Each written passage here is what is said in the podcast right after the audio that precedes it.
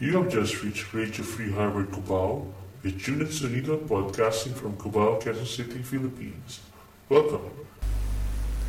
Hello there, my name is Junit Sonido, and today is the fourth day of January 2006, and that makes this the first podcast of Radio Free Harvard Cubao for the new year. Welcome, and before we proceed to the main part of the podcast, I'd like to greet each and everyone a Happy New Year May this year be prosperous, harmonious, and bountiful for you. And of course, safe. Itanong mo is has a. Question and answer.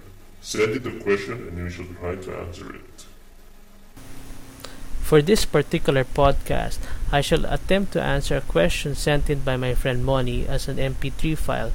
You too can send in a question if you want to. Just listen to the last part of this podcast to get the details of how and where to send it. Okay, now let's listen to Moni's question.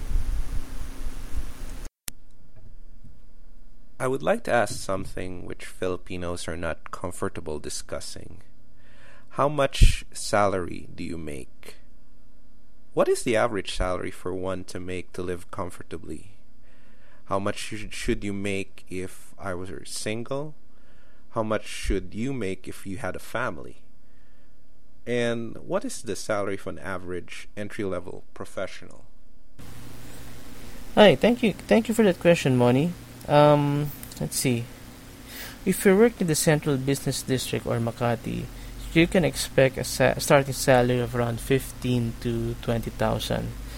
Of course, uh, please consider that this is gross, and um, at the end of the month, a certain amount of that is deducted. And the, I think the daily minimum wage now in Manila, in Metro Manila, is around 450 to 500. I'm not quite sure. And people often um, augment their income with getting second jobs, or uh, it depends. Some jobs actually pay more because they're in sales, so it actually depends on your output.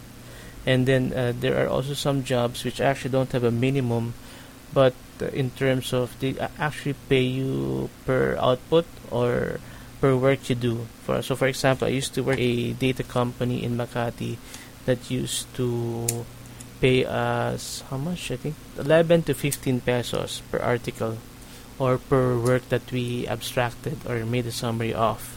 It seemed that much, but uh, at the end of the month or the end of the week, it depends on how many you did. So you can actually work for the whole day and earn as much as 20 or even 30,000 a month. It actually depends on you. It depends on the work also. Okay, so in order to live comfortably well, let's see. I did some calculations. Uh, like I think you have to consider first your expenses. Like if a house would cost a rental of a house or an apartment costs around 10 to 20,000 pesos unless you do unless you just rent a bed or a bed space or a room which would go from uh, for around 500 to around, I think around 1005 or even at some point around 5000 and if you consider your transportation expenses which would be uh, if you spend around 50 or even 40 pesos a day often it costs you around 1400 a month and for food at 100 pesos a meal it would cost you around 3100 pesos a month plus other expenses which would usually add up to 5000 so you'd actually need to have to produce or get a salary of let's see. Okay if you rent a house you need at least 29,000 and 29,500 pesos gross oh sorry not sorry not gross. Uh, if you rent a house you need around 29,500 net. And this means your salary minus of course the expenses they deduct like SSS, pag-ibig and other other expenses which they deduct.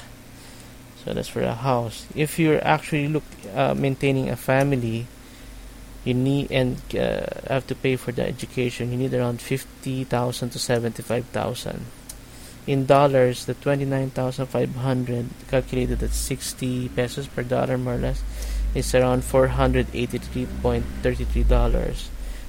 And uh, the 50,000 is at 833.33 and the 75,000 is around $1,000 and 250 well, is around one thousand two hundred fifty dollars. However, if you're more or less single and just renting bed space, and you're just earning minimum, so that's around uh, you earn around more or less how much? That's uh, let's see.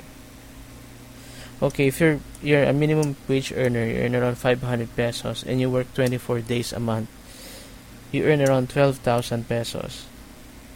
Uh, that's around that's more or less around 200 dollars, and you spend around roughly 5,000 or 7,000 pesos. Uh, this is of course depending on how you spend your money, but I would think, in in my opinion, if you're a family man, you own a car, you need at least 50 to 75,000 uh, in order to live comfortably in the Philippines. Of course, more is, uh, more money you get, the better.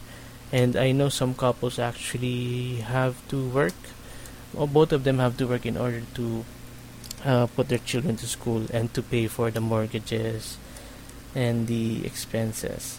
And even some single people, they actually have two jobs or have sidelines because they have to pay for the expense of the house or pay for the down payment for the house. It's, I think you need at least 50 to 100,000 in order to live comfortably in Manila.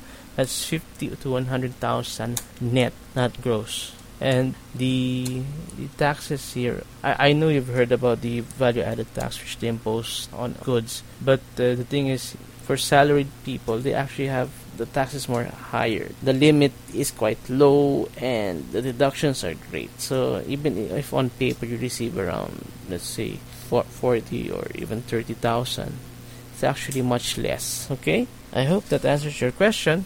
Anyway, thanks for that second question and have a happy new year. Bye bye. Thank you for listening to the podcast. Feel free to drop in again.